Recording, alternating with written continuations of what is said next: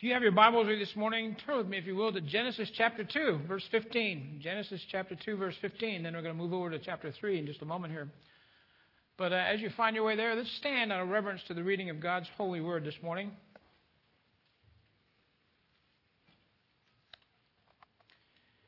Genesis 2, verse 15. It says, And the Lord God took the man, we're talking about Adam, and put him into the Garden of Eden to tend and to keep it. And the Lord God commanded man, saying, Of every tree of the garden you may eat freely, but of the tree of knowledge of good and evil you shall not eat, for the day that you eat of it you shall surely die. Now the serpent was more cunning than any beast in the field which the Lord God had made. And he said to the woman, Has God indeed said, You shall not eat of every tree in the garden? And the woman said to the serpent, We may eat from the fruit of the trees of the garden. But of the fruit of the tree which is in the midst of the garden, God has said, You shall not eat it, nor shall you touch it, lest you die. And the serpent said to the woman, You will not surely die. For God knows that in the day you eat of it, your eyes will be opened, and you will be like God, knowing good and evil. So when the woman saw that the tree was good for food, that it was pleasant to the eyes, and a tree desiring to made, make one wise, she took of its fruit and ate. She also gave it to her husband with her, and he ate. Let's pray. Father, may you bless the reading of your holy word, Father. We pray right now, Lord, that we hear your word this morning, Father, and understand, Lord, the foundation, Father, of our faith. That we understand, Father, that we were created by you, made in your image, Father, that we were fearfully and wonderfully made, Father. Lord, that you have a very specific purpose for our lives. We thank you, too, Lord, that you put man and woman together in marriage, Father. We thank you today, Lord, that we can understand, Father, evil, that we can understand sin, that we can understand the fallen nature of man, Father, and that we live in enemy territory today, Father. But Lord, but by your power through the Son of Je- your Son of Jesus Christ, Father, that we can have life and have it more abundantly. Father, we thank you now for all these things. Speak to our hearts this morning, Father. This we pray in Jesus' name. Amen. You may be seated. you know, it's interesting here that we see in Genesis 2 that God gave Adam and Eve everything. That God gave them this whole Garden of Eden. The Garden of Eden, listen very carefully, was perfect. There was no sin in the world yet. And he had one request. You can have all this that's in this garden except for one thing. This one tree right here in the middle of the garden. Do not eat from this tree. Well, you wonder why they couldn't do that. You know, they had all these things, everything they could eat, everything in there was theirs except for one thing. And they could not follow God's direction. We're talking this morning about temptation. We're talking about sin coming in and, and entering into the human experience, we're also talking about the fall of mankind. Do you know, a lot of us don't really understand that we're in a war. We're in a war right now in this world. It's a spiritual war. A war between good and evil, a war between God and Satan himself. I want you to know as you ponder this thought, though, about being in a war with God and Satan, if God was a mountain, Satan's a molehill. Satan is no comparison to God. But listen to this we are no comparison to Satan without God. We're sitting ducks, just like Adam and Eve. They were deceived, they were lied to, they were convinced to not follow the Word of God. It happens to you and I all the time. Too often it happens. Desires, uh, the devil desires to have his way with you and I, just like he did with Adam and Eve. His goal remains the same today as it was that very same day in that Garden of Eden with Adam and Eve to deceive us, to trap us, to ruin us, and to kill us. The Apostle Peter declared this he says, Be sober, be vigilant, because your adversary, the devil, is walking around like a roaring lion, seeking to see who he can devour. I'm here to tell you, Satan is alive and well in this world today. All you need to do is look at the front page of your newspaper or watch the news on TV for 15 minutes. You'll see how Satan is overcoming so many things that used to be right and so many, so many things that used to be good. I want you to know this morning that Satan is crafty. He's ingenious. No matter how many pleasures Satan offers you and I, how he entices us. His ultimate intention through all those pleasures is to do what? It's to ruin you and I. The greatest danger that you and I are facing today. And a lot of times when we get a little nervous, we see some of these things, but the greatest thing that's facing us right now, the greatest danger facing you and I right now, it's not the threat of nuclear war, although that's serious. It's not the AIDS epidemic. It's not our national debt. It's not a uh, cyber meltdown. It's not global warming. It's not racism, sexism, or even the NRA. The greatest danger facing you and I right now in this world today, every single day, listen very carefully, is the deceitfulness of sin. It's the deceitfulness of sin. The Apostle Paul wanted to encourage the church at Ephesus. And as you know, his desire for the church of Ephesus to, was to live in the riches of Christ. He wanted us to realize and understand to live in this world, it's going to be difficult. You need to be disciplined. You need to pay a price to live in the riches of Christ. You don't need to pay a price to have salvation, but once you have that salvation, there's a price and a discipline you and I need to live. He says this. He says, We do not wrestle against flesh and blood, but against principalities, against powers, against the rulers in the dark, uh, of, the, of the darkness of this age, against spiritual hosts of wickedness in the evil places. You and I need, and I'm thankful for God's holy word this morning. I'm thankful for the book of Genesis, that you and I need to understand what we're dealing with. What do we deal with? The first thing we need to understand is the enemy. I think most of you have done a little history. Maybe you've done some military history. But some of the greatest military commanders of all time have been the ones that have understood their enemy the best. They could almost predict what the enemy is going to do next because they knew him. They either served alongside him at maybe the military academy during the Civil War.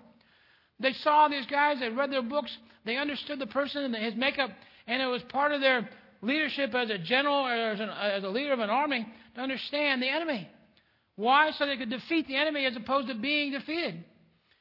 You and I do not fully comprehend, probably many times, the enemy, his tactics, his strategies, his desire. It's interesting that I, I, I kind of curious about this the other day when I was studying for this message, but I went on the internet and I looked up satanic movies. I see them all the time as far as advertised. Amy and I have never been to one. No desire to go see it. Most of them are glorifying evil, making it scary a little bit, but glorifying it. But over and over, I saw on the internet list after list after list the top 20 satanic messages, the top 40, the top 50, the top 100 of all time satanic movies. It's interesting that our world today, unfortunately, seems to be obsessed with Satan, obsessed, uh, obsessed with the dark occult, obsessed, but they just don't know the power of that darkness. They don't know the power of Satan. They're living, too many of them, destroyed lives because they enjoy this stuff, but they never take the time to understand Satan, understand the evil one, understand what evil is all about in this world. I want you to know here, because the Holy Bible tells us this, that Satan is real. It's not some fictitious Hollywood producer's idea here. Satan is a real entity. Satan is the enemy. Satan is dangerous. Genesis 3, we just saw here that Satan is called the serpent. He appears as a serpent in the Garden of Eden. In Revelations 12, we see him referred to as a dragon. In Revelations 20, where he is referred to both as the serpent and the dragon. Revelation 9 calls Satan Abaddon. It means a destroyer. Satan means adversary. The devil means slanderer. Jesus called Satan a murderer. He called him the father of lies. He called him the evil one, the prince of the world. Satan is no pushover. We wouldn't see these names and these labels about Satan in the Bible if Satan was a pushover. God wants us to understand how powerful Satan is. God has given you and I a tree in this world also to not live. He's given outlines for your lives. He's given us commandments and rules and things to walk by. God desires to walk, and He does it for our benefit. He's not doing it just to show us that He's in charge. He's doing it for yours and my benefit. Let's go back to the Garden of Eden for a moment. God didn't have to tell Adam, don't, don't eat from that tree. But He told them that. You ever wondered why he told them don't eat from that particular tree? Was there something wrong with it? Something bad with it?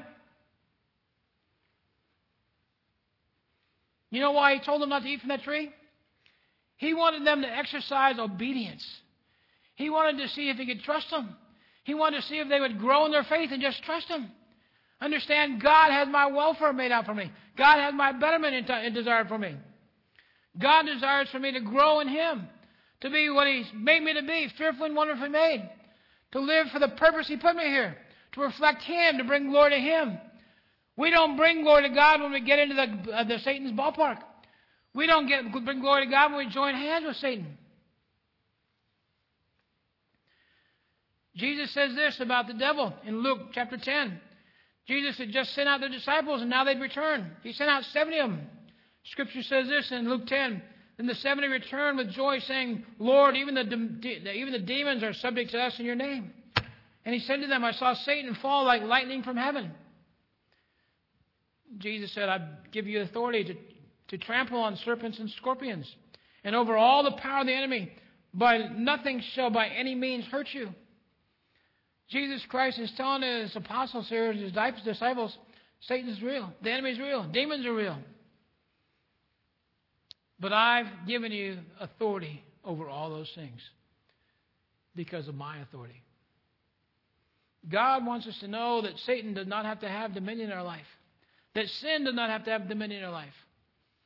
I think we could all sit here for a few minutes this morning and ponder the idea of sin in our life and realize that I've been there before. We all sin.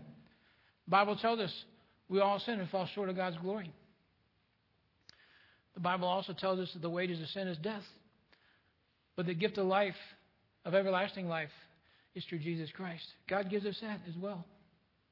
We have an incredible opportunity to live a life for God's glory. It's hard though. It's hard though because the world is very, very seductive. It really is. And Satan uses the world to his advantage. I want you to know this though that Satan hasn't always been around. Satan was an angel at one point, and he was a created being. He is a created being. God created him. He's limited, he's cursed. But I want you to know this, too, as, as followers of Jesus Christ, Satan has been defeated. He was defeated upon that cross of Christ. But you know what? Even though Satan's defeated, he doesn't believe it and he doesn't act like it. He was still walking around, like I just mentioned, like that roaring lion, waiting to see who he can destroy and devour. Reminds me of my father served in the Philippine Islands during World War II. He was there when the war ended. You may know this, but they allowed our American soldiers to come home based on points. If you're married, you got a few points. If, how long you've been over there, you got more points. My dad was been over there for a while, but he wasn't married, bachelor, so they kept those guys longer just to kind of for the occupation purposes. He's in the Philippine Islands. But weeks and months after the war was over, he found out it was over one night at a movie they were playing there for all the uh, naval officers there. But weeks and months after that, they were still finding Japanese attacking different little outbases and little posts there in the Philippine Islands.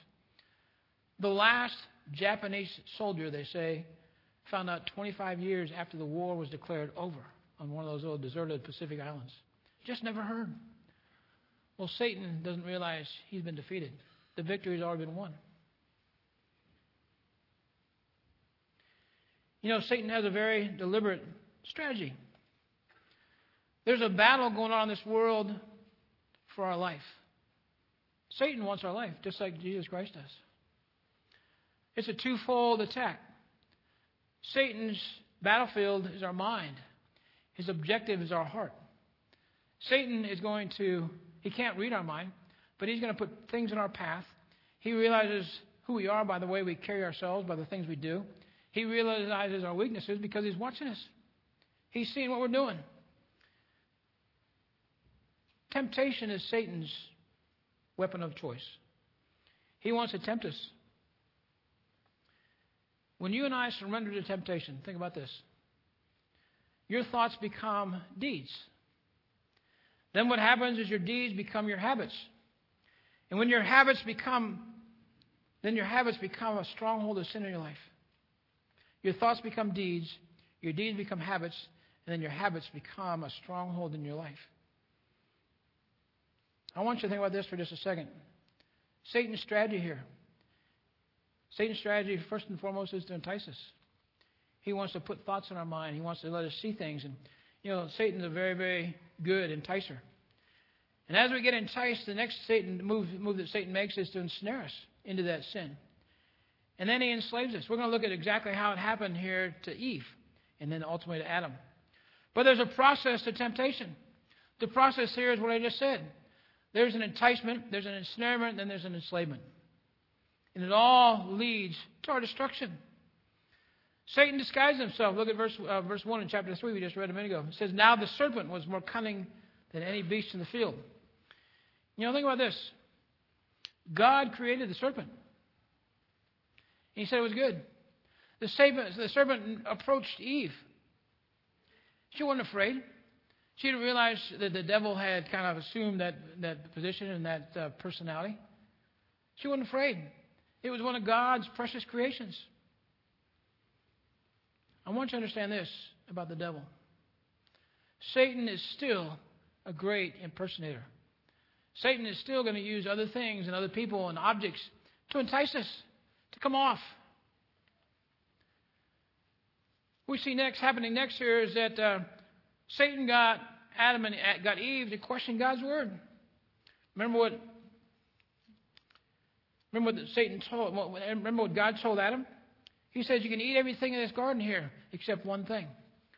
Well, when Satan comes along, he twists the words around. He says, Has God truly said to you, You shall not eat anything in the garden? No, that's not what he said. You know, he told Eve the question in a negative here. Did God really say you can't have anything in this? There's something you can't eat in this garden here? You cannot eat every tree in the garden? No, that's not what he said.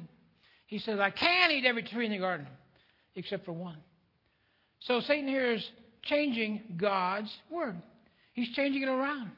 I've seen it over the times too, where you can talk to anybody about anything they're doing in their life, and if they have a Bible and they want to pull the Bible out, they can probably find a verse someplace in the Bible that might, out of context, support their thoughts. I've seen people living an alternative lifestyle in this world use the Bible to support their alternative lifestyle. It's not in there. You can take a couple words out of the Bible and twist it around. That's what Satan was doing here. Satan made Eve question God's word. And then Eve also changed the words here. Think about what Eve said. The woman said to the serpent, You may eat the fruit of the trees of the garden, but of the fruit of the tree which is in the midst of the garden, God has said, You shall not eat, nor shall you touch it. God said never you could he never said you couldn't touch it. But then she also said, Lest you die. No, that's not what God said. He didn't say, Lest you die. That kind of means maybe you'll die. God said, Surely you'll die. If you eat of this tree, you're going to die, period. God was serious. It's why it's so important for you and I to understand God's Word. Get into God's Word in such a way as we know what it says here. It says what it means. I may not want to believe it, but this is what God said. This is what He meant. God created the earth in six days. He said it. I believe it. Well, then, after God makes you question God's Word, he, after Satan questions His Word, Satan denies the Word. Look at verse 5 for a second, or verse 4 there. Says this, and the servant said to the woman, You shall not surely die. You're not going to die. Eve said, Maybe you'll die. He says, You're not going to die. I'm sure. Bank on it. then Satan questions God's motives. Verse 5 says this For God knows in the day that you eat of it, your eyes will be open, and you'll be like God, knowing good and evil. You know why Lucifer and Satan got kicked out of heaven? He thought he was like God. He wanted to be above God. It tells us that both in Isaiah and also Ezekiel. He wanted to be above God. He rebelled against God. What's he wanting Eve to do right here? Same thing. That's his motive. I want you to know this morning that Satan has not changed his tactics or his strategy. Satan still disguises himself. Satan still wants us to question God's word. Did God really mean this? You know, one of the most powerful verses in all the Bible the world questions and kind of attacks us as Christians.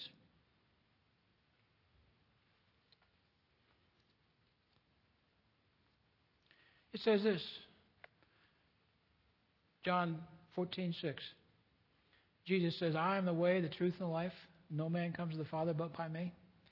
No, does he, did he really mean that? Does that really mean that all the gods aren't good? Does that really mean that I can't believe in universalism and believe that any God is good enough?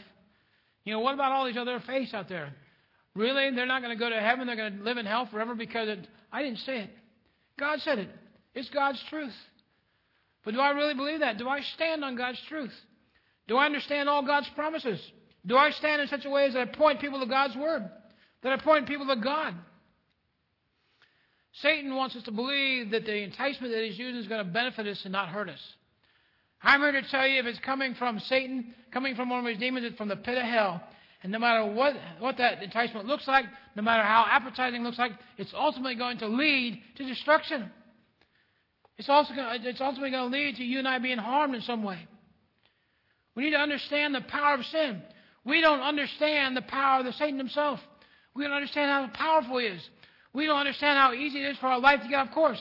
I've seen over and over a pastor in this church, pastor in my last church, men that were walking with God take their eyes off of God for just a few moments. All of a sudden, Satan's right there. When we're not moving forward for God, we make an easy target. Why? Because we're slacking in our relationship with God. We've moved kind of far away from God. We've moved away from Him.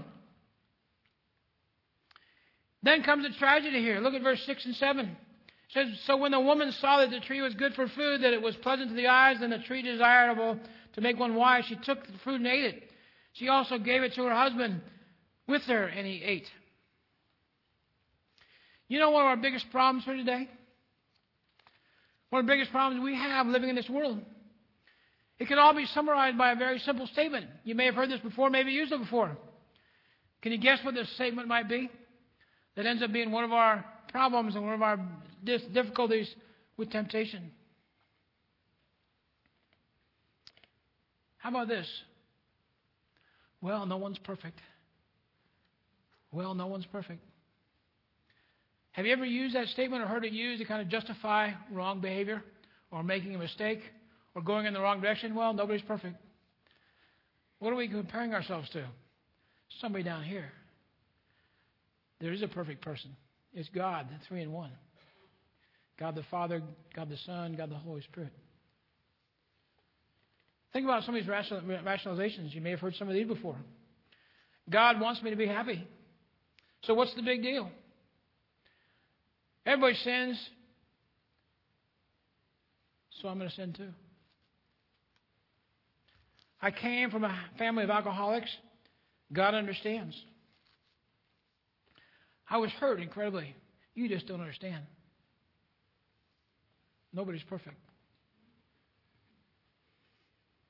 Adrian Rogers, a great pastor from Tennessee, said this. He said, oh, Think of a life as a hundred acre farm. You have a hundred acres out there. Along comes the enemy. Along comes the devil. He wants just one acre of your property. So you say, well, what, what could one acre mean to me? I, I can do this over here. It's not going to really affect my life. It's not going to change anything. But then, so you give that one acre of your life to Satan. That one little thing that you say oh, it's not going to really hurt you, not going to be that bad. Well, the devil gets that one acre, but what acre does he want? He wants the acre in your property right in the middle of those hundred acres. Why? Because every time he goes into his acre, he's going through the rest of your property. He's going everywhere else there. And so, as that one acre is out there in the middle of your property, you have given him access to everything. I'm here to tell you, and I've shared this before too. If I were to go home today and make you a big batch of brownies because I love you and I do love you, said I want to give you this gift. But I told you, hey, I have a very special recipe. It's a family secret for years and years. And I put all these ingredients together and mix them all up, and I, I let it sit for a long time. But there's a one special ingredient.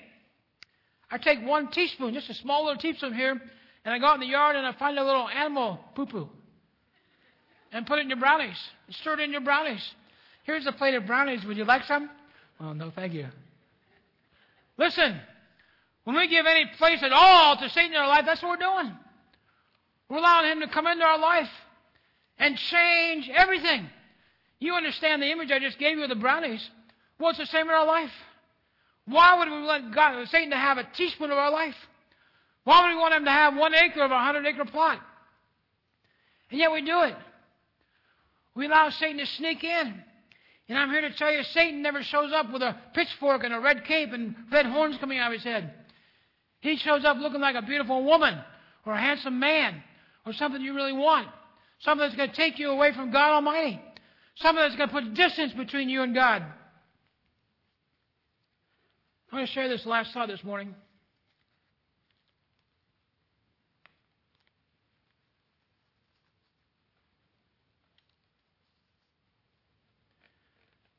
You know, Adam and Eve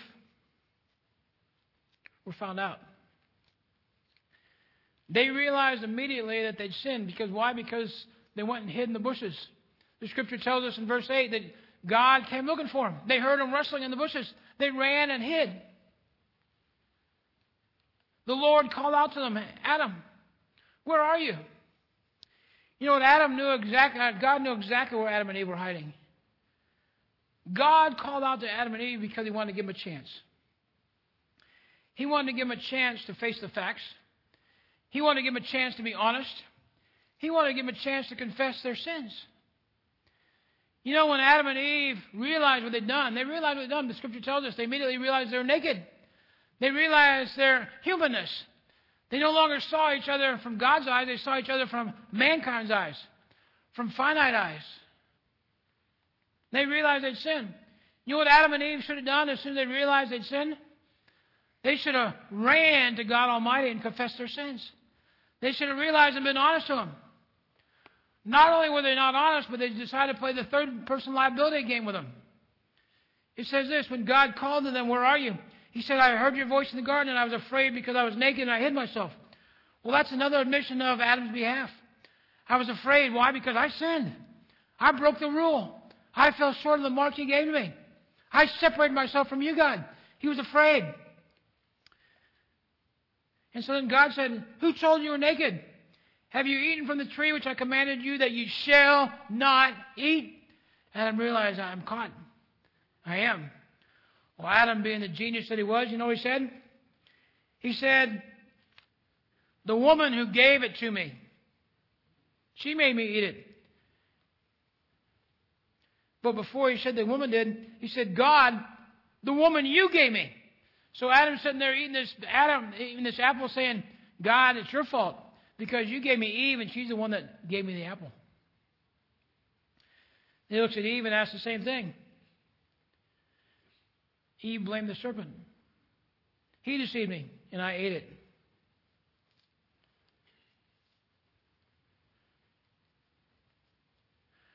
I love this quote by Billy Sunday, great theologian from the last century. He said, "Sinners can't find sinners cannot find God for the same reason that criminals can't find police. Sinners can't find God for the same reason criminals can't find police. Why? Because they're not looking. They're not looking. When we realize that we've sinned, when we realize that we've fallen short of God, of His standards, we've fallen short of His glory, the first thing we should do is get to God as fast as we can and confess. And realize, God, I've sinned. I've fallen short. Please forgive me. Well, so what about all this stuff? So what understanding who the devil is? So what understanding his tactics? We're never going to have the life that God intends for us to have as long as we're prey for the enemy, as long as we're an easy target for the enemy. God has given us, read Romans 6. In fact, I've shared that with people that are struggling with an addiction or, or hurt or pain or something that's destroying their life that God has this incredible life for them. That sin no longer has dominion over our life because of the power and blood of Jesus Christ. It says that just as Jesus Christ was dead and buried, we've been raised in baptism to live in a newness of life. God says that He's made us a new creation. I love this. The miracle of Jesus Christ is a transformed life. We saw it in the movie this last week. We see it in people's lives around here, or heard about it from this women's conference this last weekend. The miracle of Jesus Christ is a transformed life. Has my life been transformed? Am I a new person? This comes out of 2 Corinthians. Paul wanting to encourage the Corinthian church that needed incredible rebuking, but also incredible encouragement. He says, But we all, with unveiled face, beholding as in a mirror the glory of God, are being transformed into the same image from glory to glory, just as by the Spirit of the Lord. He's talking about sanctification here. He's telling us that we've been set apart. And God wants to transform our lives that we can bring more and more and more glory to Him every single day. The greatest witness we have in this world is our own personal testimony. How I live above this world. How I live with my affection set on God Almighty. How I can have this life down here that's a brand new creation, that I can live this life for His glory. The Spirit of God wants to transform you and I. Paul said, if anyone is in Christ, he is a brand new creation.